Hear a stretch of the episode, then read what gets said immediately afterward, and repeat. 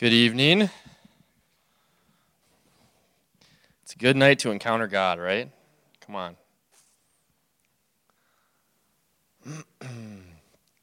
I really, uh,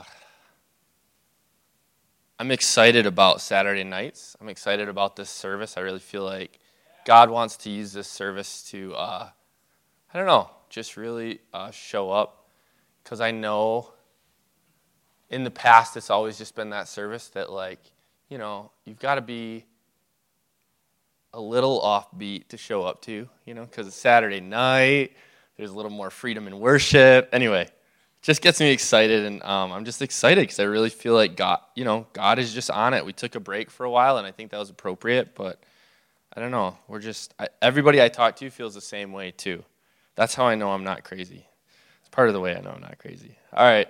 I'm gonna pray us in, and then we're gonna um, we're gonna jump into it. God, thank you for tonight, Father. Um, just thank you for your heart, Lord. Thank you for the amazing things, Lord, that you want to do tonight, God, here in this place, Lord, among this group of people, Father. I just thank you for it, Lord. I thank you that we're just one body, Father, made up of so many different parts, Lord. No part more important than the next, Father, but that, God, you use us, Lord, as vessels of your heart, Lord, to just uh, minister to each other, and we get to be a part of it, Lord, and it's just, um, thank you so much for that, Father. Thank you so much for that, God. We just ask, um, Lord, just have your will, have your way in this place tonight, God, and this whole weekend, Lord, for Sunday morning, God, too. We just ask, Lord, it's, uh, church is just boring without you, so. We uh, we want to do it with you, God, and even if sometimes that means taking risks, and sometimes that means we fall, but we get to get back up, and we get to say, God, how do you want to do it this time? How do you want to do it, Lord? And you're just such a good Father, so thank you for that, Lord. Thank you for that, Lord. And we just ask, God, I like my heart's desire, Lord, that the revelation of your fatherhood would just be released in this place, God, in new and fresh ways, because that's what gives us the boldness to take risks. It's knowing that you're a good Father. So we ask, Lord, even tonight, Lord, that you'd release that revelation over each of us in a greater measure, God. In a greater measure, God. That we know it in a deeper level, Father God. That we know it in the depth of who we are, Father. And we'd be rooted and we'd be grounded, Father, in that truth, Lord, and none other, Father. Who you are to us, how you feel about us, who we are to you, as Jesus was, Father. For soon is coming the days, Lord, when we will ha- we will walk as Jesus walked on this earth, God. So let us be grounded now, Father, Lord, in the truths, Lord, that we need, Father, to carry out, Lord, what you're calling us to, God, in the coming days. Thank you, Lord. Amen. All right. Tonight, I'm going to talk about reconciliation. Reconciliation. Um, I have in my notes, if you look at many of the great stories that move our hearts, the movies that make us cry, often intertwined in the plot is this theme of reconciliation, that which has been torn apart being brought back together. Um, I don't know, is God actually gave me like the middle of this sermon before, so I was I was thinking through this and how Um, so often that's true in movies. There's there there's this there's this theme, and it touches our emotions, and it touches who we are. Um, and it's this theme of reconciliation. Anybody think of a good movie with reconciliation in it? Anybody? All right, let me know. Okay. No? Okay. I didn't. I couldn't think of one off the top of my head. Anyway. Um, but what's true is in stories, for something to be reconciled, there first comes a break, a disconnect. The relationship is broken, sometimes by choice and sometimes by circumstance. Um, I think if you look at our world, it's not hard to find brokenness and disconnect. Uh, poverty, starvation, racism, sex slavery, addiction. These are all fruits, in my opinion, of brokenness or disconnect. And they're they're these they're what seems to be these really, really complex problems, right? These problems that you're like, how are we going to solve world hunger? Like, how like how is that going to work? Like, you know, from a logistical level. And I think it all comes back to this thing of not not being connected in the right relationship that we're called to. Like, even now, like, as politicians stand up and they say, like, they have these solutions for things, they might have some good ideas and solutions, but ultimately it's putting a Band-Aid on, on the problem, right? The same with racism. Who thought racism would still be alive today? Right? You're like, didn't we deal with that? Isn't that over? And yet it continues to come up. And it's because there's a disconnect and there's a brokenness, and it's all around us. I love, um, I think it was Bill Johnson said, we live in an orphan world. We live in an orphan world. You, like, younger people might get mad at this. I think, like, one of the funniest, or, like, the pictures of this is, like, the earbuds and the earphones. Like, from today's generation, like, so, we're so disconnected from what's going on around us. You know, from the from re- the right relationship that was meant to be.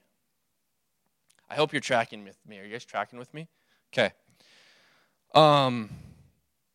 So I think a lot of these problems in our wor- world have a similar solution, and that's reconciliation. Let's look at Malachi four, five, and six. I this God brought this verse to mind, and I didn't know where it was. And it's right at the end of the Old Testament, and I love that God put it there. Okay, Malachi four, five, and six. This is God talking. He says, "Behold, I'm going to send you Elijah the prophet before the coming of the great and terrible day of the Lord. He will restore the hearts of the fathers to their children and the hearts of the children to their fathers, so that I will not come and smite the land with a curse."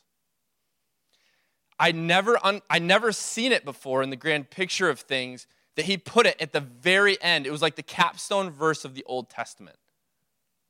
So you've got, um, you know, the Old Testament, like the whole law, like everything, like the prophets and the people of Israel going in and out and struggling and struggling. And then at the end, he says, he gives this word of hope. He says, um, he will restore the hearts of the fathers to their children and the hearts of the children to their fathers. And then it ends. Ah, it's like the um, it's like the scene in the movie, right? Where you're like, you get the glimpse of what could happen, but you're like, is it gonna?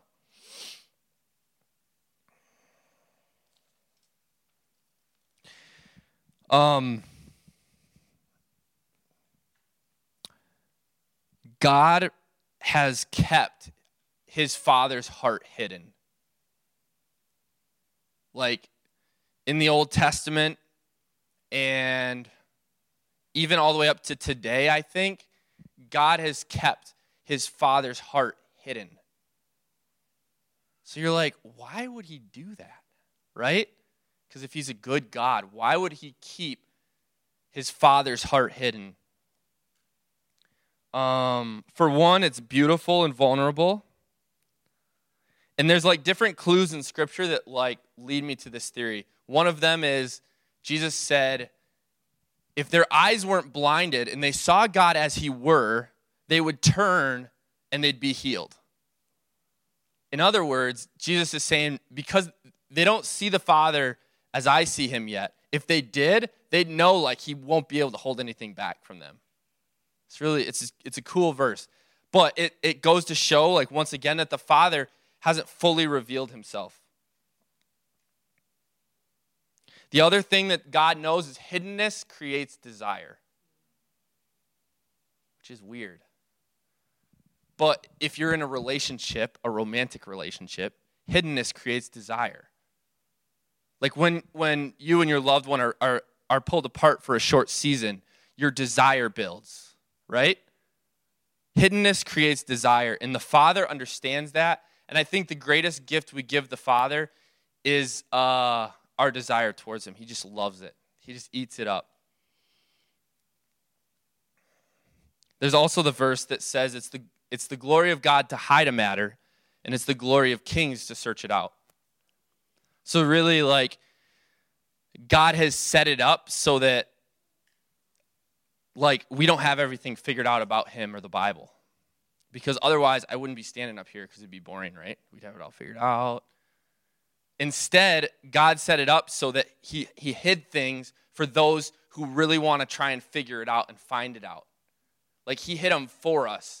Bill Johnson tells a story of, it's like hiding Easter eggs for your three-year-old, right? You don't you don't hide it, like, under a tree out in the woods. You put it on the coffee table. Because your delight as a parent, right, is seeing your child's eyes light up. And it's the same for the Father. It's the same for the Father. Wow, we are really hauling through these notes. Might be a fast sermon. Um, one time I was walking down Fair Avenue with the Lord, and I said, Lord, what am I going to speak on? And he said, um, glory to God in the highest, and on earth, peace, goodwill towards men. And I was like, the Christmas thing? And I was like, all right. But what God was doing was he was putting, like, a savory steak of invitation before me. I didn't see it as that. I thought it was the Christmas story that I heard this whole time. And God, like, but God was like, no, there's there's something in there that's hidden in there for you. Um, how many of you can recall times that angels have broke forth into the sky singing? Right? Not very often. Hasn't happened, right? Hasn't happened to me yet. Okay? Okay, let's, all right, everyone pull out of their mind this idea that angels are unemotional, because it's not true. So angels are very emotional, and they're very aware, and they're not controlled beings. They choose to worship God. Like, I'd, like, I'd imagine their worship services, like the freedom and expression in their hearts as they weep before the Lord. That's the picture of angels I want you guys to have, okay? So what causes the angels to burst forth when Jesus is born? Do you think God was like, angels, Jesus was born, time to go, you know, do your proclamation thing with the shepherds? I don't think so. I'm going to throw out a different idea. I think God, the Father, hid the plan from the angels as well. I think he hid his Father heart and his, his, his uh, desperate longing for restoration with us. I think he hid it a little bit from them too. And I think he sent his son Jesus to be born in a manger. And I think the angels caught wind of it. But they didn't see Jesus. They didn't celebrate Jesus that night. They celebrated the heart of the Father. And the celebration was so intense, it, like, heaven could not hold it back. As the angels declared, glory to God in the highest. Glory to God in the highest. For on earth, like, he's releasing his good pleasure to men on the earth. They saw the plan. They saw the plan. And they, they were so overcome by it, it, like, burst forth, and the shepherds were there, and they were like, whoa, didn't know this was going on. But they saw what they saw. They saw the reconciliation. They saw a broken, forgotten, messed up people, and they saw the plan. I think they got a small taste of the heart of the Father as they begin to put the puzzle pieces together and realize, oh my goodness, Father, God, your heart is amazing, and I cannot stop declaring its praise. Come on. That's my theory, whatever theory you guys want. But I think that's what I think that's what happened that night. Yeah, were they celebrating Jesus? Yes, but what did Jesus embody? That reconciliation between the Father and a lost world. Come on. So, there's a two thousand year old prophecy. You guys want to know what it is? Hasn't happened yet. It's in this obscure letter written by this guy named Paul. And he said, creation is groaning for the revealing of the sons of God, the sons and daughters of God, the we hosts of God. And Paul said, but it hasn't happened yet. And I just think it's interesting, as we're talking on reconciliation tonight, the defining characteristic of these people who will be raised up, that creation's saying, please come, because our earth is experiencing starvation, sex slavery, all these things.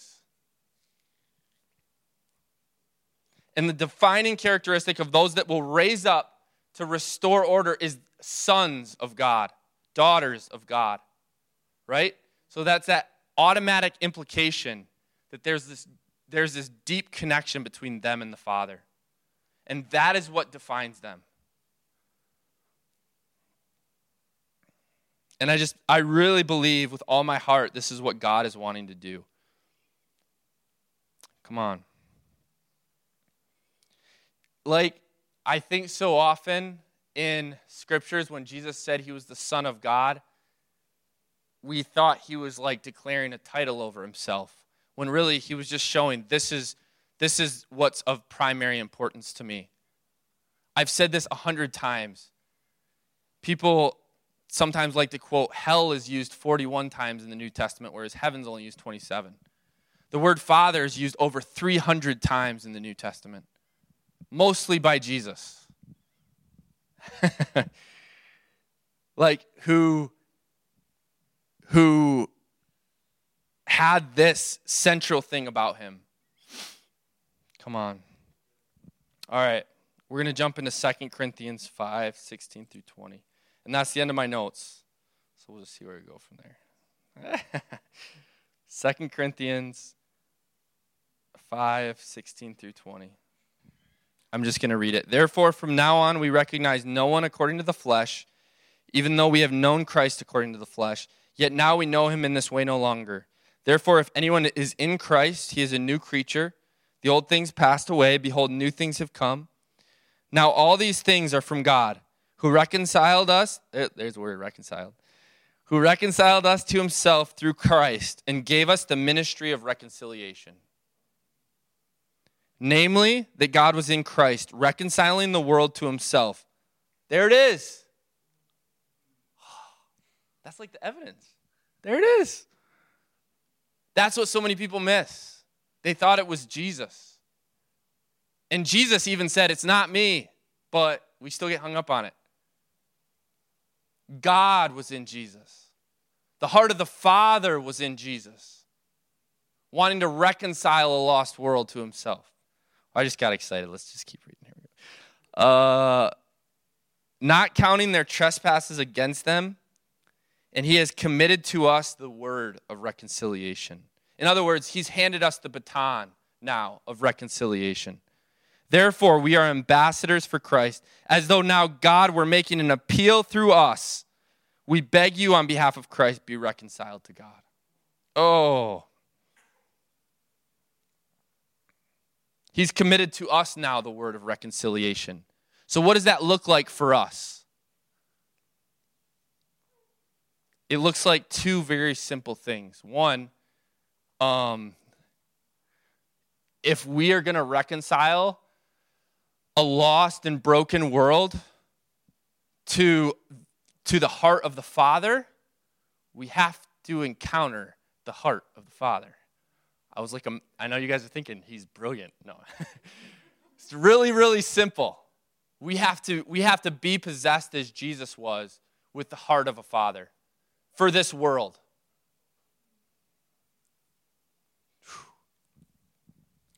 It's uh, humbling for me to think like how far I still have to go, right?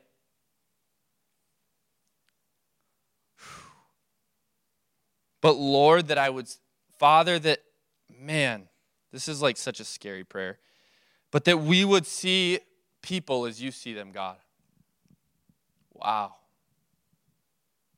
With the heart that you have for them. Me, Hannah, and Corey were talking about sometimes when we pray for people and we're feeling the heart of God for them, but they're not feeling it yet, you know? So you're weeping and they're looking at you. That's why it's a scary prayer, right? Because it's not comfortable. And our world is not comfortable with the outward expressions of loving emotions. They're just not comfortable with it yet. I love that we're changing things in this place. This, this is a comfortable place to hug people. You can hug people in our church. I mean, not if they're weirded out by it, obviously. Like, we're not going to do that. But, like, what is that? It's just it's just this understanding that we can be open with our emotions and love. Oh.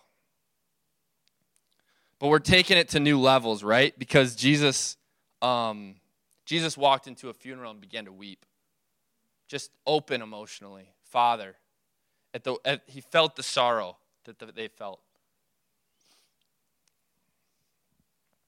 Also, being open emotionally sometimes looks like turning over tables, right? Because it's like the same thing. He walks in and he's like, oh my gosh, you guys are charging people to, to meet with my father. This is sick. This is wrong. And it p- zeal consumed him. Wow, come on, God. More freedom for all of us, God, in that.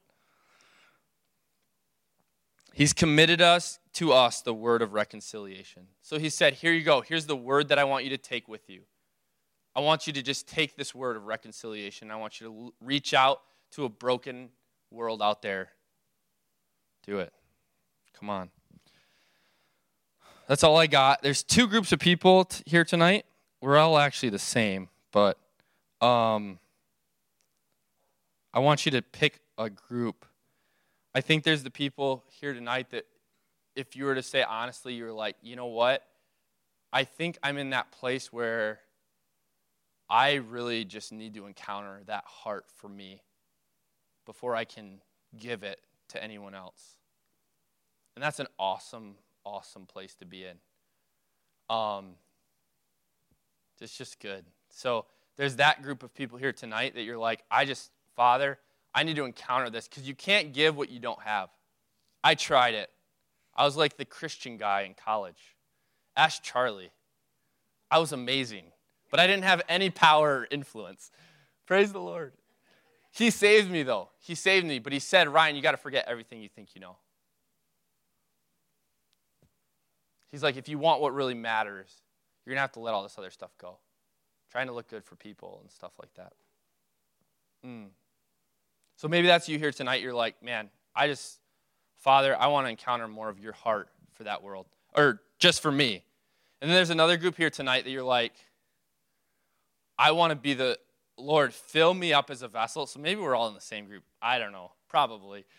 Lord, fill me up as a vessel to, to be poured out on a world.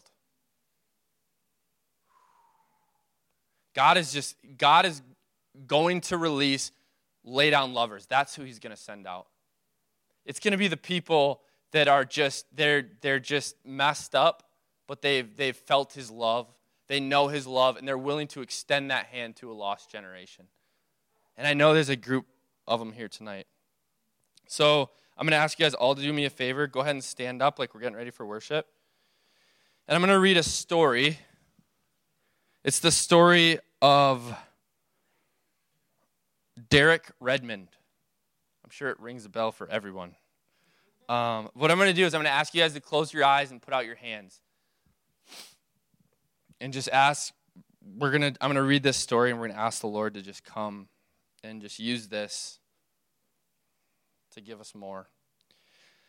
So the story goes, unlike Carl Lewis and Daley Thompson, Derek Redmond is not a name that conjures up memories of Olympic gold medals. But it is Redmond who defines the essence of the human spirit. Redmond arrived at the nineteen ninety-two Olympic Summer Games in Barcelona, determined to win a medal in the four hundred meters. The color of the medal was meaningless. He just wanted to win one, just one. He had been forced to withdraw from the four hundred at the nineteen eighty-eight Games in Seoul, only ten minutes before the race because of an Achilles tendon injury. He then underwent five surgeries over the next year. This was the same runner who had shattered the British four hundred meter record at age nineteen. So when the nineteen ninety-two Games arrived, this was his time, his moment, his stage to show the world how good he was and who he was. Derek's father, Jim, had accompanied him to Barcelona. just as he did for all the world competitions. They were as close as a father and son could be, inseparable, really, the best of friends. When Derek ran, it was as if his father were running next to him. The day of the race arrived. Father and son reminisce about what it took for Derek to get to this point. They talk about ignoring past heartbreaks, past failures. They agree that if anything bad happens, no matter what, it's Derek. It is that Derek has to finish the race, period. The top four finishers in each of the two semifinal heats qualify for the Olympic finals. As race time approaches for the semifinal four hundred heat, Jim heads up to his seat at the top of the Olympic Stadium, not far from where the Olympic torch was lit just a few days earlier. He's wearing a t-shirt that reads, "Have you hugged your foot today?" The stadium is packed with sixty-five thousand fans, bracing themselves for one of the sport's greatest and most exciting spectacles. The race begins, and Redmond breaks from the pack and quickly seizes the lead. "Keep it up, keep it up," Jim says to himself. Down the back stretch, only one hundred seventy-five meters away from finishing, Redmond is a shoo-in to make the finals. Suddenly, he hears a pop in his right hamstring. He pulls up lame as if he's been shot. "Oh no," Jim says to himself. His face, his face pales. His leg quivering, Redmond begins hopping on one leg, then slows down and falls to the track. As he lays on the track, clutching his right hamstring, a medical personnel unit runs toward him. At the same time, Jim Redmond, seeing his son in trouble, races down from the top rows of the stands. Sidestepping people, bumping into others, he has no credentials to be on the track. But all he thinks about is getting to his son to help him up. "I wasn't going to be stopped by anyone," he later tells the media. On the track, Redmond realizes his dream of an Olympic medal is gone. Tears run down his face.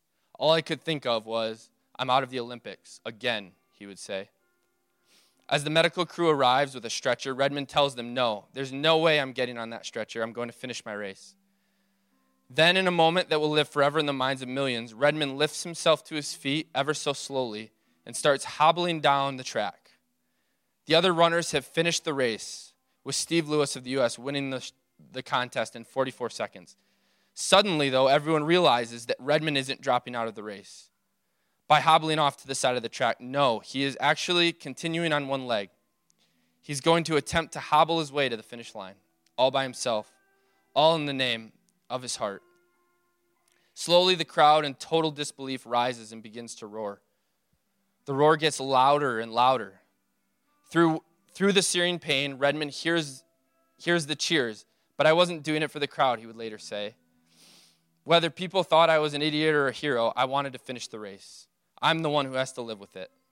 One painful step at a time, each one a little slower and more painful than the one before, his face twisted with pain and tears, Redmond limps onward, and the crowd, many in tears, cheer him on. Suddenly, Jim Redmond finally gets to the bottom of the stands. He leaps over the railing, avoiding a security guard, and runs out to his son, with two security people chasing after him. "That's my son out there," he yells back to security, "and I'm going to help him." Finally, with Derek refusing to surrender and painfully limping along the track, Jim reaches his son at the final curve, about one hundred twenty meters from the finish, and wraps his arm around his waist. "I'm here, son," Jim said softly, hugging his boy. "We'll finish together." Derek puts his arms around his father's shoulders and sobs. Together, arm in arm, father and son, with sixty-five thousand people cheering, clapping, and crying, finish the race, just as they vowed they would.